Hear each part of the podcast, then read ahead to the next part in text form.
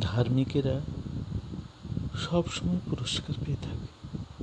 ভেবো না, পৃথিবীতে শান্তি আনার জন্য আমি এসেছি। আমি পৃথিবীতে শান্তি দিতে আসিনি। এসেছি তরবারি নিয়ে, কেননা আমি পিতার বিরুদ্ধে, পুত্রের বিরুদ্ধে, মাতার বিরুদ্ধে, কন্যার শ্বশ্রুমাতার বিরুদ্ধে পুত্রবধূর অন্তরে বিচ্ছেদ জন্মাতে এসেছি।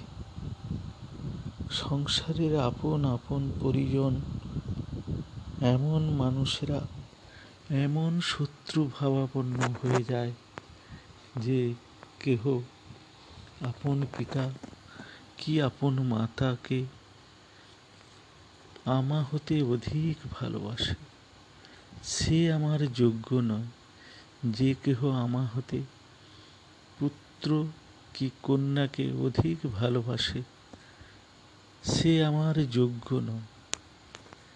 এবং যে কেহ তার আপন ক্রুশ লয়ে আমার অনুগামী না হয়, সেও আমার যোগ্য নয়। যে কেহ আপন জীবন চায়, সে তো হারায় আর যে কেহ আমার নিমিত্ত আপন জীবন হারায়, সেই জীবন ফিরে পায়। সংসার এক বিচিত্র জায়গা। এখানে সবাই সবার বিরুদ্ধে কথা কয়। যদি না আমায় সবাই শরণাপন্ন হয়, নিজেকে লোভ লালসা অহংকার নিজের মধ্যে পরিবর্তিত হয়, তাদের সংসারে আজীবন ঝঞ্ঝাট চিরদিন বয়ে বেড়ায়। আর যে কেহ আমার নিমিত্ত আপন জীবন হারায়, আমার নাম ছাড়া তার এক মুহূর্ত চলে না, সেই পুনর্জন্ম ফিরে পায়। যে কেহ তোমাদিকে গ্রহণ করে, সে আমাকে গ্রহণ করে এবং যে কেহ আমাকে গ্রহণ করে, সে আমার প্রেরণ কর্তাকেই গ্রহণ করে। যে কেহ ভবিষ্যবাদীকে ভবিষ্যবাদী রূপে গ্রহণ করে, সে ভবিষ্যবাদীর প্রাপ্য পুরস্কারে পুরস্কৃত হবে। অর্থাৎ যে ব্যক্তি ধার্মিক এবং যে কেহ ধার্মিককে ধার্মিক রূপে গ্রহণ করে, সে ধার্মিকের প্রাপ্য পুরস্কারে পুরস্কৃত হবে। এই ইহলোকেই তার জীবদ্দশায় সে পুরস্কৃত পায়।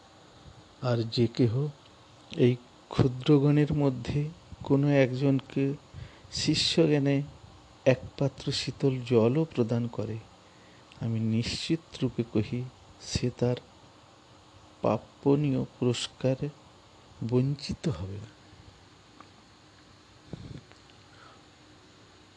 আর যিশু তার দ্বাদশ শিষ্যের প্রতি নির্দেশাবলী প্রদান কার্য সমাপ্ত করে নগরে নগরে শিক্ষাদান ও প্রচার করার মানুষে সে স্থান হতে প্রস্থান করিলেন। দীক্ষাগুরু যোহনের জিজ্ঞাসা, যিশুর উত্তর দান যীশু খ্রিস্টের কার্যাবলীর কথা শ্রবণ করে কারারুদ্ধ যোহন তার কতিপয় শিষ্যের মাধ্যমে যিশুকে জিজ্ঞাসা করে পাঠালেন, যার আগমন হবে, তিনি কি আপনি? নাকি আমরা অন্য কোনো ওজনের আবির্ভাবের অপেক্ষায় থাকব? যিশু তাদের উত্তর করিলেন, তোমরা যা কিছু শুনেছ এবং যা কিছু দেখেছ, সকল কিছু যোহনের নিকট গিয়া বিবৃতি করো। অন্ধ যেজন দৃষ্টি ফিরে পায়, খঞ্জ হয় চলমান, কুষ্টি হয় সূচীকৃত, বধির হয় শ্রুতবান। মৃতগণে উত্থান এবং দরিদ্রগণে সুচ সমাচার প্রদান। আর সেই ধন্য প্রাণ যে মোর প্রতি নহে সন্ধিহান। জোহনের শিষ্যগণ সে স্থান হতে নিষ্ক্রান্ত হওয়ার পর তথায় সমুপস্থিত জনগণকে যোহনের বিষয়ে বলতে লাগলেন, তোমরা কি দেখার নিমিত্ত প্রান্তরে গমন করেছিলে? বায়ুতে আন্দোলিত নলখাগড়া? যদি তা না হয়, তবে কেন তথায় গমন করেছিলে? সুকমল শয্যায় সুসজ্জিত কোনো ব্যক্তি দর্শনে? দেখো, যারা সুকমল সাজসজ্জা পরিধান করে এবং রাজকীয় প্রাসাদে অবস্থান করে, তবে কিসের জন্য বাহিরে গিয়ে গিয়েছিলে? কোনো ভবিষ্যবাদীকে দর্শনের অভিপ্রায়? হ্যাঁ। আমি তোমাদের কহি, তোমরা যাকে দর্শন করেছিলে, তিনি একজন ভবিষ্যবাদী হতিও মহান। ইনি সেই যার বিষয়ে লিখিত আছে। দেখো, আপন দূতেরে আমি করিব প্রেরণ। তোমার সাক্ষাতে তোমার গমনপথ প্রস্তুতিবে সেই জন তোমার অগ্রেতে। আমি তোমাদের নিশ্চিত রূপে বলছি, অদ্যাবধি নারী গর্ভজাত মনুষ্যগণের মধ্যে দীক্ষাগুরু যোহন হতে মহান। কেউই জন্মগ্রহণ করেন নাই। তথাপি স্বর্গরাজ্যে যিনি অতি সাধারণ, তিনিও যোহন হতে অধিক অধিক গুণী মহান। দীক্ষাগুরু যখন অহংকার বেড়ে গেল দীক্ষাগুরু যোহনের কাল হতে অদ্যাপি স্বর্গরাজ্য আক্রান্ত এবং আক্রমীরা সবলে স্বর্গরাজ্য অধিকার করছে। কেননা সকল ভবিষ্যবাদী এবং বিদ্যান ব্যবস্থা যোহন পর্যন্তই ভবিষ্যৎবাণী ব্যক্ত করেছে। আর তোমরা যদি গ্রহণ করায় সম্মত হও, তাহলে বলি যে এলিও আবির্ভূত হবেন। তিনি এই যোহন যোহনের সোনার কান আছে। সেজন শুনুক যে জনের সোনার কান আছে, সেজন শুনুক ঈশ্বর জনতি অনেক অনেক গুণে সমৃদ্ধশালী, গুণবান। কিন্তু আমি কার সাহিত একালের মনুষ্যের তুলনা করব? এরা হলো বাজারে বসে থাকা এমন শিশু তুল্য যেসব শিশু বাজারে বসেই তাদের খেলার সঙ্গীদের ডেকে বলে। আমরা বাঁশি বাজিয়েছিলাম। তোমরা তো কই নাচলে না। আমরা বিলাপ করেছিলাম। তোমরা তো কই কাঁদলে না? কেননা যখন আগমন করলেন, পান, ভোজন কিছুই করলেন না। সবাই বলল,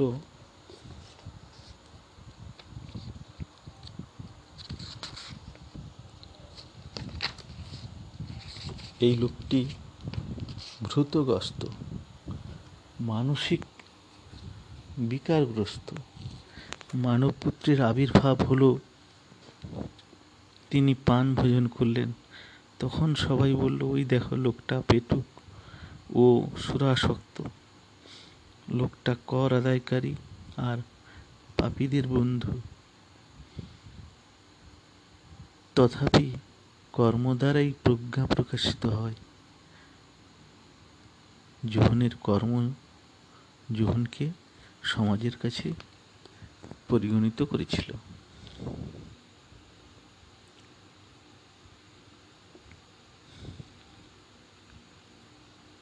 জোহনের থেকে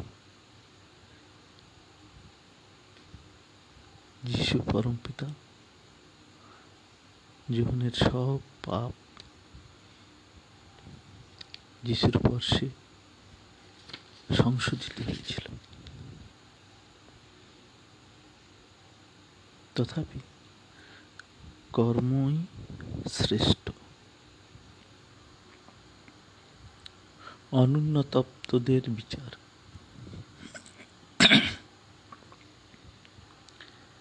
তারপর যেসব নগরে যিশু অধিক পরিমাণে অলৌকিক কার্য সম্পাদিত করেছিলেন, সে সমস্ত নগরকে তিরস্কার করতে লাগলেন। কেননা যেসব নগরীর নাগরিকরা পাপ হতে মন ফেরায় নাই, অনুতপ্ত করে নাই। ধিক তোমারে হে কোরাজিন নগর ধিক বেত বেতসাহিদা কেননা তোমাদের মধ্যে যে সকল অলৌকিক কার্য সম্পাদন করা হয়েছে, সে সকল যদি টায়ার অথবা সিদুন নগরীতে করা হইত তাহলে বহুদিন পূর্বেই তারা চট বস্ত্র পরিধান করে ভস্যে উপনিবেশ করে পাপ হতে মন ফিরাইত। অনুতপ্ত প্রকাশ করিত। আমি তোমাদিওকে কহি, শেষ বিচারের দিনে তোমাদের তুলনায় টায়ার আর সিদন নগরী অধিক সহনীয় হবে। আর হে কাপারনায়ুম নগরী, তুমি নাকি স্বর্গ পর্যন্ত উচ্চীকৃত হবে? তুমি পাতাল পর্যন্ত অধগামী হবে। কেননা তোমার মধ্যে যে সকল পরাক্রম কার্য করা গিয়েছে, সে সকল সদমে করা হলে তা অদ্যাবধি থাকিত।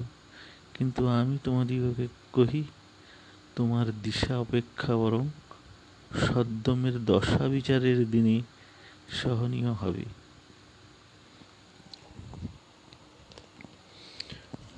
যিশু পরম পিতাকে প্রকাশিত করেন। তার মধ্যে, যিশুর মধ্যে যে আলোকিত জ্যোতি বের হয়েছিল, সেই সময় যিশু ঘোষণা করলেন, হে পিত হে স্বর্গের ও পৃথিবীর প্রভু, তোমার ধন্যবাদ করি। কেননা তুমি বিজ্ঞ ও অবিজ্ঞ জনের নিকট যে সকল বিষয় গুপ্ত রাখিলে, সে সকল বিষয় শিশুগণের নিকট ব্যক্ত করিলে। হ্যাঁ পিতা, এই ছিল তোমার দয়াশীল ইচ্ছা। আমার পিতা আমায় সকল কিছু প্রদান করিলেন, এবং পিতা ছাড়া পুত্রকে কেউ জানল না আর পিতাকে কেবল জানে তার পুত্র এবং পুত্র যে জনের নিকট তাকে প্রকাশ করতে ইচ্ছা করেন আর জানে শুধু সেই জন যারা পরিশ্রান্ত ও ভারাক্রান্ত। সকলে আইস এবং তোমাদিওকে বিশ্রাম দিব। আমার জোয়ালি আপন স্কন্ধে তুলিয়া লইয়া ফসল ফলাইব। আমার নিকট শিক্ষা গ্রহণ করো, কেননা আমি অন্তরে মৃদুশীল ও নম্র হৃদয়, আর তার ফলে তোমাদের আপন আপন আত্মাসমূহ বিশ্রামপ্রাপ্ত হবে, কেননা আমার জোয়ালি সহজ, আর আমার ভার লঘু। তাই তো সোনার ফসল ফলবে। ফসল না হলে মানুষ বাঁচবে কী করে? সেই সোনালি ফসল ঘরে তুলতে পরম পিতার শরণাপন্ন একান্তই কাম্য। বিশ্রামবার বিষয় যিশুর উপদেশ। সেই সময় একদিন যিশু সশিষ্য এক শস্য ক্ষেত্রের মধ্য দিয়ে গমন করছিলেন। আর দিনটি ছিল সাবাথের দিন, অর্থাৎ বিশ্রামের বার। শস্যক্ষেত্র দিয়ে যেতে যেতে তার ক্ষুধার্ত শিষ্যগণ শস্যের শীষগুলি ছিঁড়ে নিয়ে খাচ্ছিলেন। ঘটনাটি ফিরসিরা লক্ষ্য করলেন এবং তারা তাকে বলল, দেখুন, আপনার এই শিষ্যরা যা করছে বিশ্রামবারে তার নীতিবিরুদ্ধ কাজ। তিনি তাদের বললেন, ডেভিড ও তার সঙ্গীগণ বড়ই ক্ষুধার্ত হয়ে কি করছিলেন, তা কি তোমরা পাঠ করো নেই ঈশ্বরের গৃহে প্রবেশ করে তিনি ও তার সঙ্গীগণ দর্শন, রুটি ভোজন করেছিলেন। যে দর্শন, রুটি ভোজন করাটা ছিল তাদের পক্ষে অত্যন্ত অবিদেহ। যা ছিল কেবল যাজক বৃন্দের পক্ষে বিদেহ। আর তোমরা কি কথা বিধান ব্যবস্থায় পাঠ করো নাই? যে বিশ্রামবারে, যাজকগণ বিশ্রামবারের নীতি নিয়ম উপাসনাগারে লঙ্ঘন করিলেও দোষী সাব্যস্ত হন না। আমি তোমাদের বলছি স্থানে ধর্মধাম হতেও মহান একজন আছেন। কিন্তু আমি দয়া চাই, বলিদান চাই না। এ কথার অর্থ যদি তোমরা জানতে, তাহলে নির্দোষীগণকে দোষী সাব্যস্ত করতে না। কেননা মানব পুত্র হলেন বিশ্রামবারের প্রভু। ক্ষুদিত হৃদয় খাওয়ার সামনে থাকলে খেতে তো ইচ্ছা করে, তবে সেই খাবারের জন্য লোভকে সম্বরণ করা উচিত ছিল। ভগবান যিশুর আক্ষরিক অর্থে কোনো বিস্ময়কর ঘটনা বা এমন ঘটনা যা অভূতপূর্ব, খ্রিস্টীয় ধর্মতত্ত্বে অলৌকিকত্ব, অতপ্রতভাবে জড়িত। অলৌকিকত্ব কেবল বিধির বিধান নয়। অলৌকিকত্ব হল অবিশ্বাসীদের মনে বিশ্বাস সৃষ্টির একটা আয়াস সাধ্য মাধ্যম, যা প্রকৃতপক্ষে প্রার্থনা দ্বারা চিহ্নরূপে প্রকাশিত হয়। যে চিহ্ন প্রমাণতার সৃষ্টি করে। ভবিষ্যবাদী এলিও যখন বাল ও পূজকদের মনে প্রকৃতপক্ষ প্রার্থনা দ্বারা চিহ্নরূপে প্রকাশিত হয়। যে চিহ্ন প্রমাণতা সৃষ্টি করে, যে চিহ্ন বেদি নির্মাণ করে, জল পরিপূর্ণ বেদির উপর ঘর দ্বারা অগ্নি প্রজ্বলনের জন্য প্রার্থনা করা হয়। ঈশ্বর তখন অলৌকিক কার্যের দ্বারা এলিয়র প্রার্থনা উত্তর প্রদান করেছিলেন। জলপূর্ণ বেদিতে প্রজ্বলিত অগ্নি সৃষ্টি করে পূজকদের ঈশ্বরাভিমুখী করে তুলেছিলেন। প্রকৃত অলৌকিকত্ব সর্বদাই স্বয়ং ঈশ্বর সৃষ্টি করেন।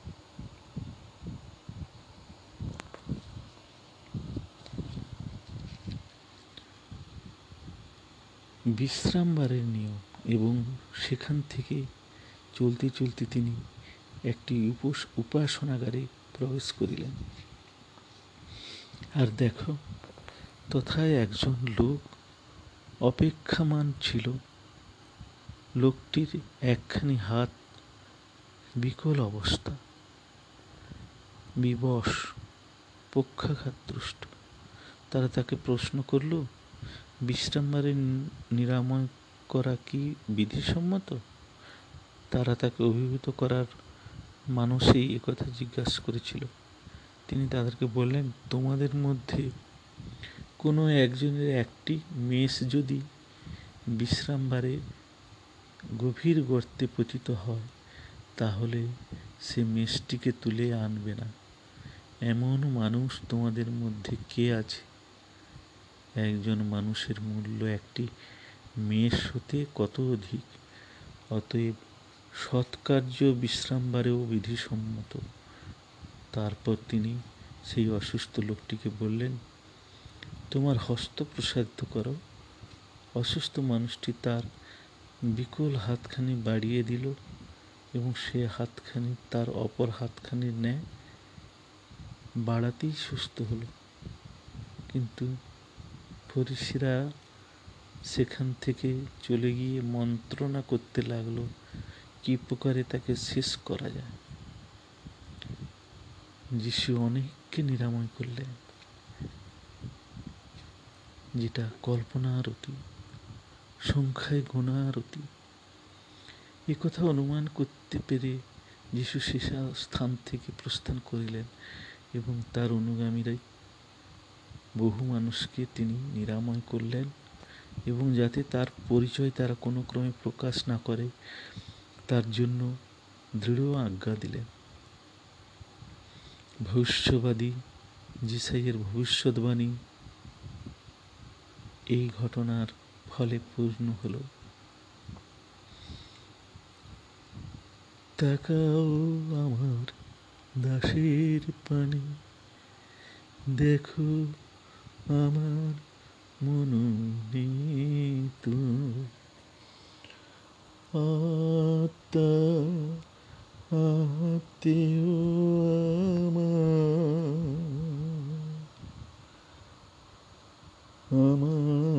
প্রাণে তাহাতে প্রীত। আপন শক্তিকে আমি তারি মাঝে করব প্রকার। বিজাতীয় মানুষ মাঝে করতে প্রচার। নির্বিকার